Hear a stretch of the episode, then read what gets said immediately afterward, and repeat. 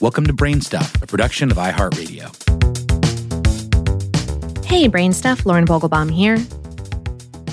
This summer, severe consequences of climate change were felt around the world tornadoes, hurricanes, flash floods, and wildfires. In Russia, for example, 2021 has been one of the country's worst wildfire seasons ever. At one point, more than 300 wildfires burned simultaneously, those burning in Siberia altogether were bigger than all other fires in the world combined.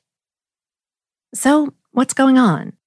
Russia, and Siberia in particular, is known as one of the coldest places in the world, yet each year it experiences more wildfires of increasing severity. This year was the worst after 2012, with more than 43 million acres, that's 17.5 million hectares, burned. The biggest fires were in the northeastern part of Siberia, but they certainly weren't contained to that region. Thousands of firefighters, along with soldiers, emergency responders, and even agricultural workers, have been mobilized to fight the blazes. In many places, however, officials need even more volunteers and financial resources. And some fires aren't being fought at all. In areas without a lot of infrastructure and few people in settlements, authorities are just letting the massive fires burn. For the article this episode is based on, HowStuffWorks spoke with Xenia Naumova, Greenpeace Russia's fire response project manager, whose name I hope I just said correctly. As she said, the problem is that if the fires start in these zones and they don't send any emergency firefighters there when it's much easier to stop it, then the fire becomes bigger and bigger, and the scale becomes so high that you cannot actually stop the fire. According to Greenpeace, these wildfires should all be fought when they are small so that they don't get out of control and spread. Unfortunately, right now there is inadequate funding to fight all the fires. Nine out of every 10 of these wildfires are caused by human activities, Naumova says. That includes things like campfires that aren't put out, sparks from passing coal trains, or old electrical lines breaking. The 10th common cause of the fires is lightning. While human accidents and faulty infrastructure don't necessarily have much to do with climate change, the conditions caused by climate change make the fires easier to start and make them more severe once they do.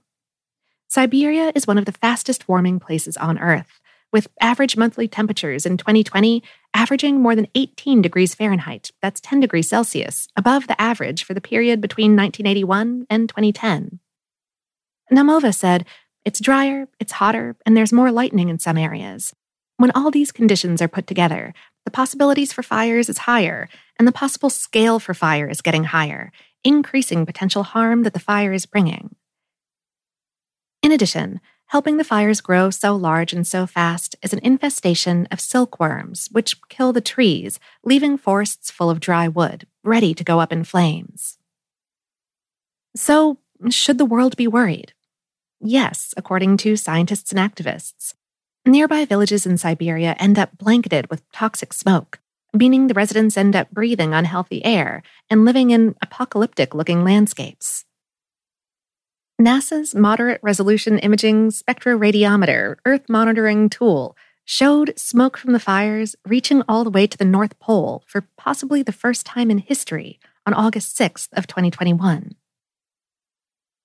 Along with the damage these fires can do to the environment, people, and wildlife, the fires also release stored carbon and methane into the atmosphere, contributing to the very global warming that's increasing their frequency and severity in the first place. Roughly 65% of Russia is also covered by permafrost. As this permafrost thaws due to fires and warming temperatures, soil microbes begin to decompose and release even more carbon dioxide into the atmosphere, along with methane, a greenhouse gas around 30 times more potent than carbon. According to Naumova, not nearly enough is being done to mitigate these fires. She said, on the state level, there is still no clear plan to act against fires because of climate change, and no clear plan to act against climate change at all, actually. Russian President Vladimir Putin has questioned the science of human caused climate change before, and even emphasized the positive impacts warming temperatures could have. Uh, for example, he suggested that melting ice means more access to shipping routes and less difficulty searching for minerals, oil, and gas. More recently, however, Putin has acknowledged the connection between the climate change and the growing natural disasters. Given the catastrophic fire season of 2021, Putin announced that funding for firefighting will go up threefold. There are also plans to plant trees in scorched areas, which Naumova says is an unnecessary waste of time and money because the forests recover quite well on their own when people don't get in the way. What Greenpeace Russia would like to see happen is a further increase to spending on firefighting. In addition, Naumova said they would like to see every fire fought from early stages, as opposed to leaving some to burn. They also want to forbid using fire to clear the land for agriculture and industry. And most of all, they want to end risky activities like leaving burning campfires and smoking in the forest, and to improve infrastructure that could accidentally start fires to begin with.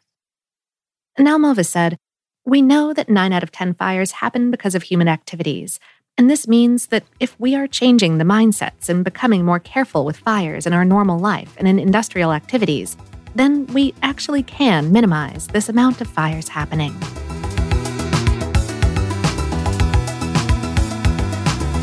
Today's episode is based on the article Siberia's Wildfires Dwarf All Others on the Globe Combined on HowStuffWorks.com, written by Stephanie Parker. Brainstuff is a production of iHeartRadio in partnership with HowStuffWorks.com and is produced by Tyler Klang. For more podcasts from iHeartRadio, visit the iHeartRadio app, Apple Podcasts, or wherever you listen to your favorite shows.